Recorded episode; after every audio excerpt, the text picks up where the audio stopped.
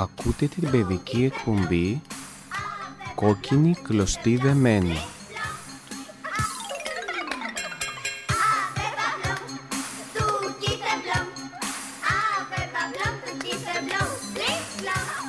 Την εκπομπή επιμελείται και παρουσιάζει η κυρία Τριανταφυλιά Μαζανάκη, γραμματέας του Ιδρύματος Εκκλησιαστική Διακονία, μαζί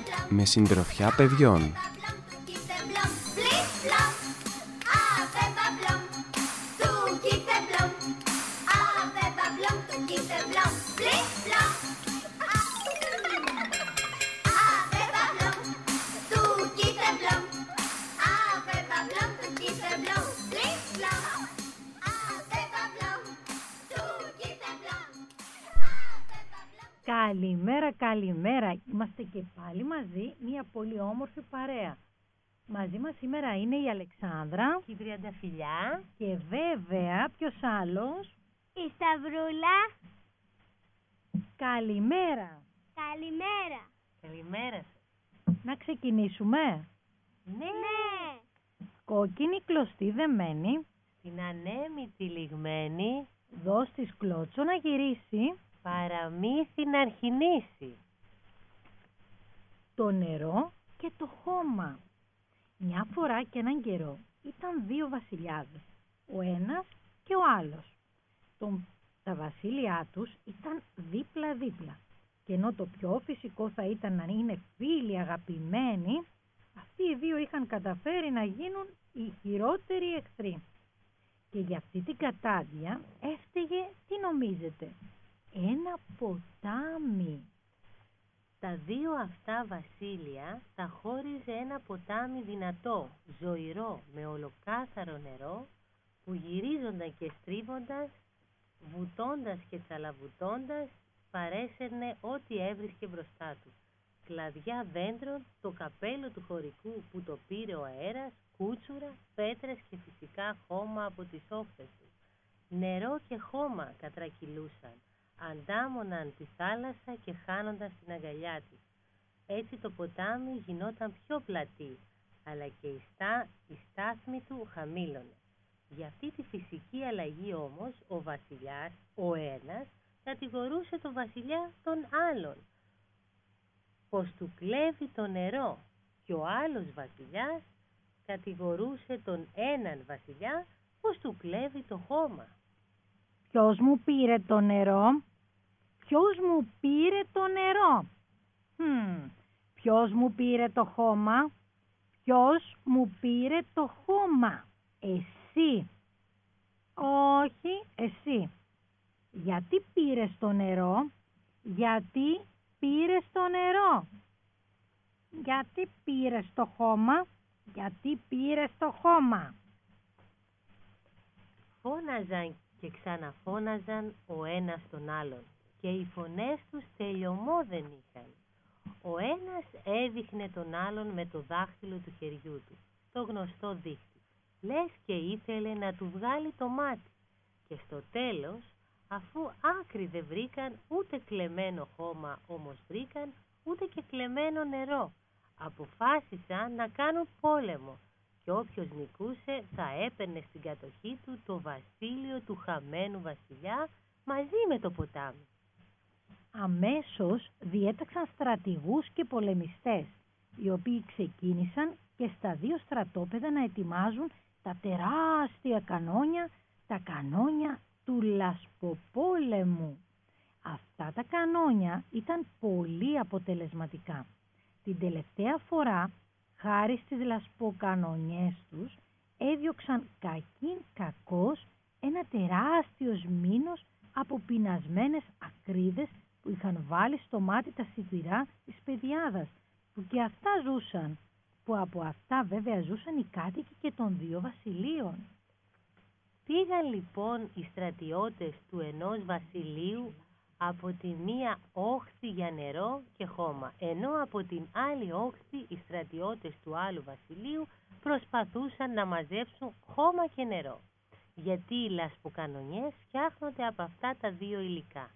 Εκεί άρχισαν να μαλώνουν μεταξύ τους και ενώ ήταν έτοιμοι να ορμήξουν ο ένας τον άλλον, συνειδητοποίησαν το αυτονόητο, ότι δηλαδή από το να μαλώνουν και οι δύο για τα ίδια πράγματα, ας είναι φίλοι για τα ίδια πράγματα. Το νερό και το χώμα ανήκει σε όλους, άρα μπορούν να τα μοιράζονται και όχι να μαλώνουν γι' αυτά.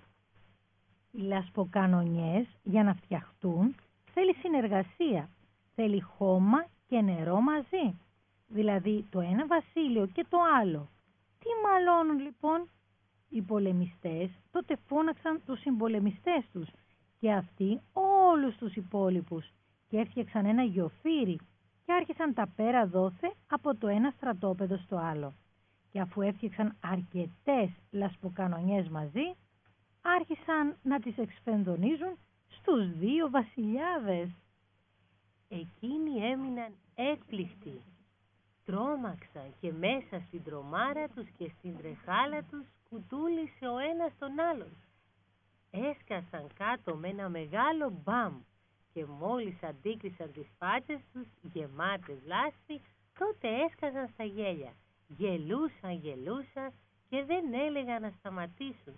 Και τότε άρχισαν να γελούν και τα στρατεύματα και τα άλογα και τα γαϊδούρια και ο κόκορας πάνω στη στέγη και τα κανόνια και όλοι οι κάτοικοι στα δύο βασίλεια μέχρι που άρχισε να νυχτώνει. Τότε έστησαν ένα γλέντι που σαν και αυτό δεν έχει γίνει σε κανένα άλλο παραμύθι. Οι δύο βασιλιάδες μόνιασαν, ένωσαν τα βασίλειά τους και από τότε κάθε χρόνο τέτοια εποχή γιόρταζαν με λασποκανονιές και φαγοπότη την ένωσή τους και την αγάπη τους. Και εννοείται πως έζησαν αυτοί καλά όσο για εμάς ακόμα το ψάχνουμε.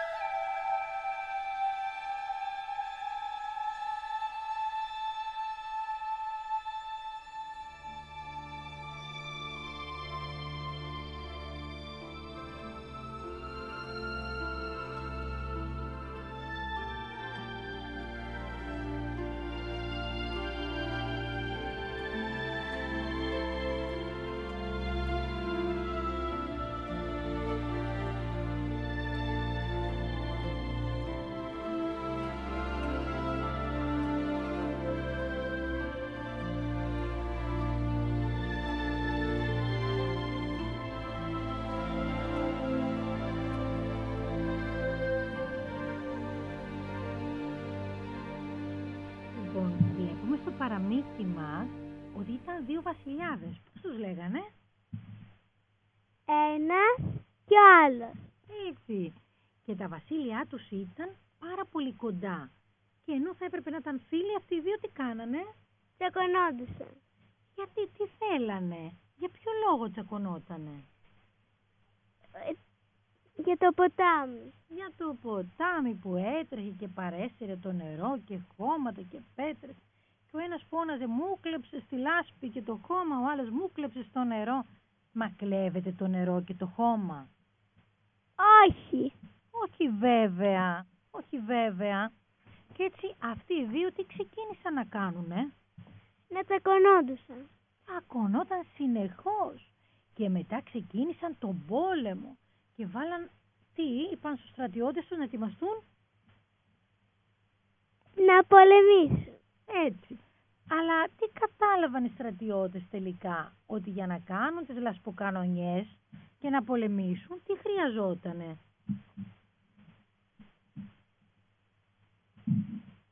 Να συνεργαστούν. Να συνεργαστούν.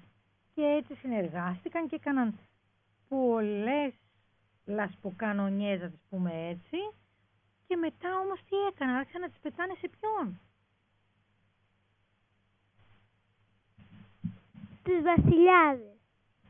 οι οποίοι έτρεξαν να κρυφτούν ε, και όταν τους ήρθε η λασποκανονιά και είδαν τα μούτρα τους γεμάτα λασπωμένα, τι άρχισαν να κάνουν; Να γελάνε.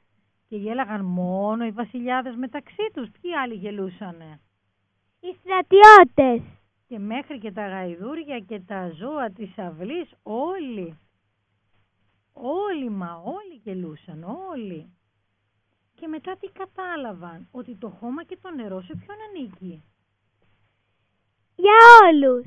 Είναι για όλους και δεν ανήκει σε έναν μόνο.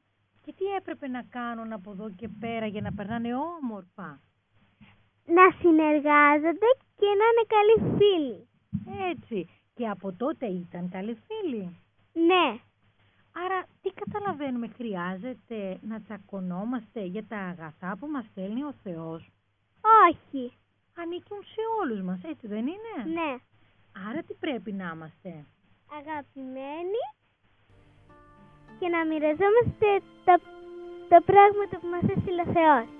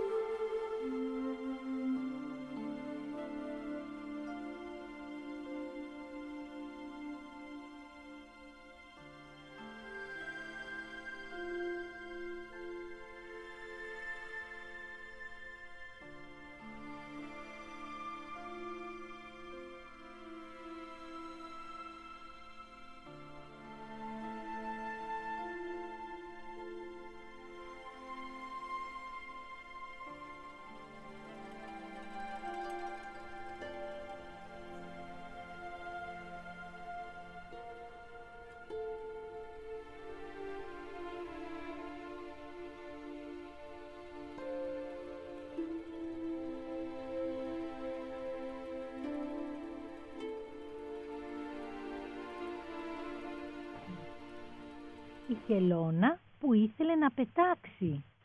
Μια φορά και έναν καιρό ζούσε στην αυλή ενός κοριάτικου σπιτιού μια χελώνα που είχε ένα πολύ μεγάλο καημό. Ήθελε να πετάξει στον ουρανό όπως τα πουλιά. Τι κατάρα είναι αυτή, έλεγε κάθε τόσο αναστενάζοντας. Σέρνω μέρα και νύχτα αυτό το βαρύ καβούκι και είμαι καρφωμένη πάνω στη γη. Αχ και να ήμουνα κι εγώ ένα πουλάκι, να είχα φτερά και να πετούσα. Πώς ζηλεύω τις πάπιες της αυλής που όταν θέλουν πετούν και βλέπουν τον κόσμο από ψηλά.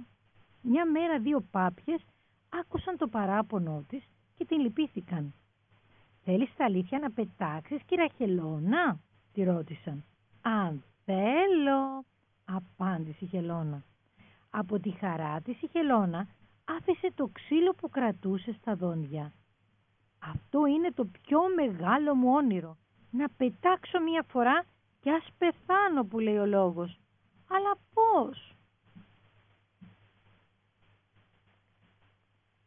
Υπάρχει ένας τρόπος, της είπε η μία πάπια, να δαγκώσεις σφιχτά αυτό το ξύλο, εγώ και η αδελφή μου θα πιάσουμε με τα ράφη μας τις δύο άκρες και θα σε πάρουμε μαζί μας. Ναι, ναι, φώναξε ενθουσιασμένη η Χελώνα. Ωραία ιδέα. Εμπρός, ας μην αργούμε. και βιάστηκε να δαγκώσει το ξύλο. Το έπιασαν και οι πάπιες με τα ράμφη τους, τίναξαν τα φτερά τους και πέταξαν ψηλά, κουβαλώντας τη χελώνα μαζί τους. Το πόσο χαιρόταν η χελώνα δεν λέγεται. Τι όμορφα ήταν εδώ ψηλά. Επιτέλους είχε πραγματοποιήσει το μεγάλο όνειρό της. Πετούσε. Όμως μέθησε τόσο πολύ από τη χαρά της και για μία στιγμή πίστεψε ότι θα μπορούσε να πετάξει και μόνη της. Έτσι η κουτί άφησε το ξύλο που κρατούσε με τα δόντια της και φυσικά με το μεγάλο βάρος που είχε έπεσε στη γη και σκοτώθηκε. Στο παραμύθι αυτό τι βλέπουμε, βλέπουμε μία, Χελώνα. μία χελώνα που ήταν πολύ στεναχωρεμένη. Γιατί ήταν στεναχωρεμένη; Γιατί ήθελε να πετάξει. Ήθελε να πετάξει και όλο παράπονα έκανε και έλεγε πω, πω και κουβαλάω μαζί μου αυτό το σπίτι μου το βάρη ενώ κοίτα οι πάπιες στις αυλές που πετάνε και απολαμβάνουν τον κόσμο από ψηλά. Και μια μέρα την άκουσαν Δύο πουλιά. και της είπαν ότι υπάρχει τρόπος για να πετάξει. Και τη βοήθησαν να πετάξει. Ναι, πολύ.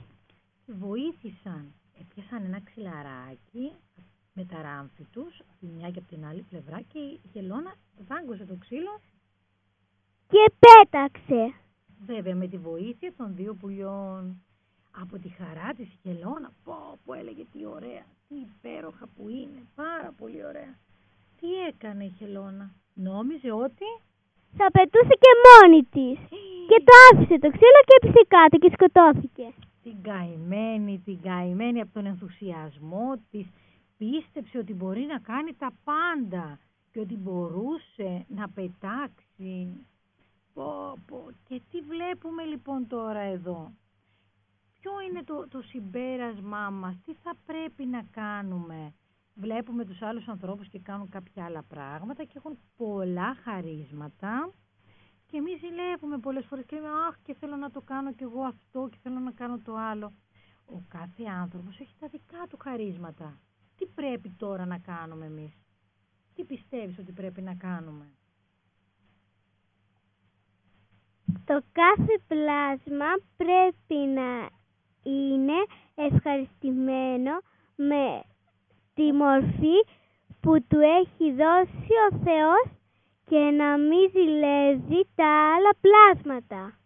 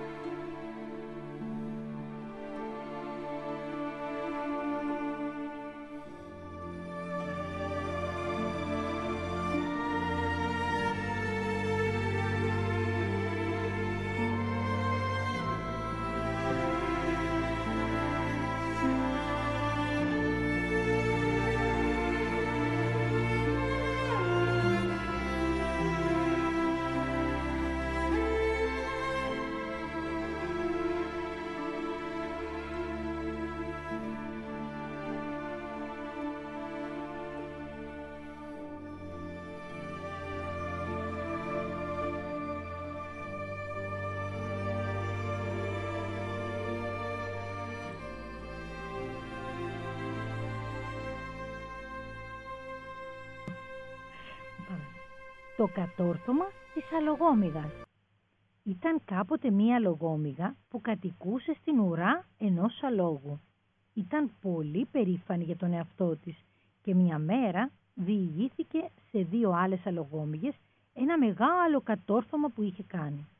«Εμένα που με βλέπετε», τους είπε, «έχω κάνει ένα κατόρθωμα που καμιά από σας δεν μπορεί να το κάνει. Μια μέρα δύο άλογα τραβούσαν ένα αμάξι με ανθρώπους που ταξίδευαν. Μα στον ανήφορο τα άλογα κουράστηκαν. Μπορεί και να τεμπέλιασαν και σταμάτησαν να προχωρούν.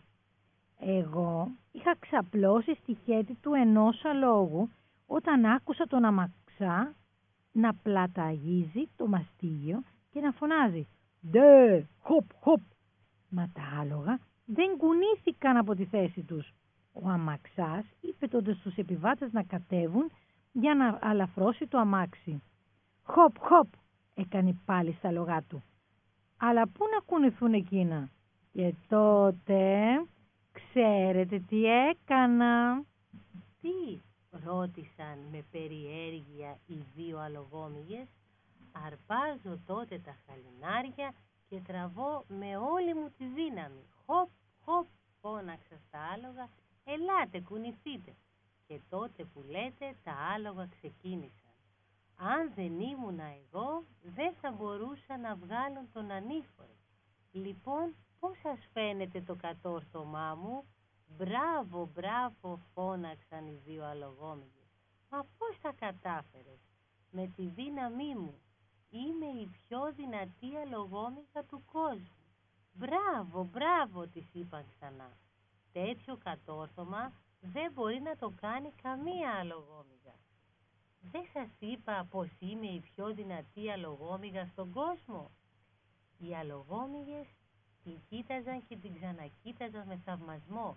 Βλέπετε, ήταν πολύ κουτές κι αυτές, γιατί τα άλογα ξεκίνησαν από τις φωνές του αμαξά και όχι της αλογόμυγας. Τραγούδι τώρα. Λοιπόν, πρόσεξε τώρα. Τραγούδι. Βλέπουμε μια αλογόμυγα που κατοικούσε στην ουρά ενός αλόγου. Τα άλογα κάποια στιγμή σταμάτησαν και φώναζε χοπ χοπ ο αμαξάς, αλλά αυτά τίποτα. Πάει λοιπόν και λογόμερα και είπε ότι έλεγε τώρα στις φίλες της ότι με δύναμη τράβηξε τα χαλινάρια και γι' αυτό ξεκίνησε το άλλο. Και οι άλλες ήταν τόσο κουτές οι αλογόμυγες. Τι είναι με δύναμη τράβηξε τα χαλινάρια; Ε, ναι, έτσι, ναι, ναι. Ήταν τόσο κουτές οι αλογόμυγες που την πίστεψαν. Γιατί είναι δυνατόν η αλογόμηγα να τραβήξει τα χαλινάρια του αλόγου. Όχι βέβαια. Δεν γίνεται, αλλά όταν είναι κανείς περήφανος και αλαζόνας, είναι και λίγο χαζός και νομίζω ότι μπορεί να κάνει τα πάντα. Οκ. Okay. Λοιπόν, πάμε τώρα στη... να ξεκινήσουμε. Πήγα πριν γιατί, γιατί θέλω να που τα βάλω βουζε κάτω. Όχι, όχι, όχι. Πάμε, πάμε. Μια χαρά τα πες. Είσαι φοβερή. Λοιπόν, πάμε όμως και εδώ να είμαστε φοβεροί. Γιατί δεν μου Λοιπόν, ξεκινάμε γιατί πρέπει να ξεκινήσουμε τώρα. Λοιπόν, στην ιστορία μας αυτή βλέπουμε μία λογόμυγα που κατοικούσε που... Στην ουρά ενός αλόγου. Στην ουρά ενός αλόγου και άρχισε να λέει μία ιστορία στις φίλες της για κάποια στιγμή που τα άλογα τι έκαναν. Σταμάτησα στην ανηφόρα και, δεν και κουράστηκαν είτε μπέλιασαν και δεν μπορούσαν να ανεβούνε. Σταμάτησαν και δεν προχωρούσαν. Και ο αμαξάς τι έκανε, γιατί είχε κόσμο στην άμαξα. Τι έκανε ο αμαξάς; Του φώναζε χοπ χοπ χοπ. Και εκείνα ξεκινούσαν. Όχι. Και έτσι λέει λοιπόν η αλογόμηγα ότι έπαιξε ένα πίδο, έπιασε τα χαλινάρια και τι έκανε; Τα τραβούσε, τα τραβούσε και προχωρήσε. Και και τις έκανε χαπ χαπ χαπ και προχωρήσανε. Προχώρησαν τα άλογα. Και οι άλλες αλογόμυγες τώρα που άκουγαν την πίστεψαν; Ναι, πολύ την πίστεψαν. Μα είναι δυνατόν μία τόσο δα λογόμηγα να τραβήξει τα χαλινάρια; Όχι. Όχι βέβαια, αλλά γιατί ξεκίνησαν τα άλογα τότε; Από το φώναγμα του αμαξ ναι, από τις φωνές του αμαξά. Πολύ σωστά. Από τις φωνές του αμαξά. Αλλά τι βλέπουμε ότι η αλογόμηγα ήταν λίγο κουτί. Και τι άλλο ήτανε; Περήφανη. Ήταν και περήφανη. Και τι νόμιζε ότι μπορεί να κάνει. Θαύματα. Γι' αυτό δεν πρέπει να είμαστε αλαζόνες και περήφανοι. Δεν μπορούμε όλοι να κάνουμε τα πάντα και βεβαίως δεν μπορούμε να κάνουμε τι... θαύματα.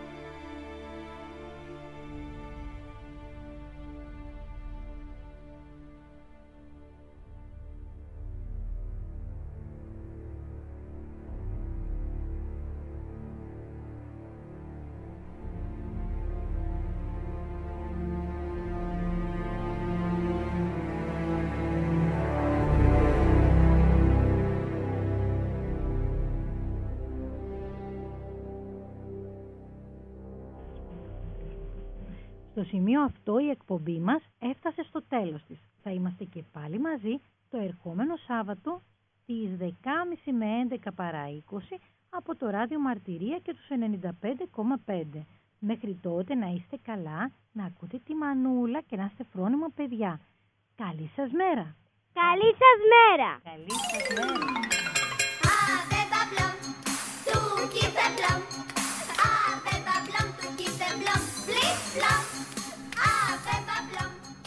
Ακούσατε την εκπομπή «Κόκκινη κλωστή δεμένη» Ave Babylon, du Kiefer Blom. Ave Babylon, du Kiefer Blom. Blip Blom. Ave Babylon, παρουσίασε η κυρία Τριανταφυλιά Μαζανάκη, γραμματέας του Ιδρύματος Εκκλησιαστική Διακονία, μαζί με συντροφιά παιδιών.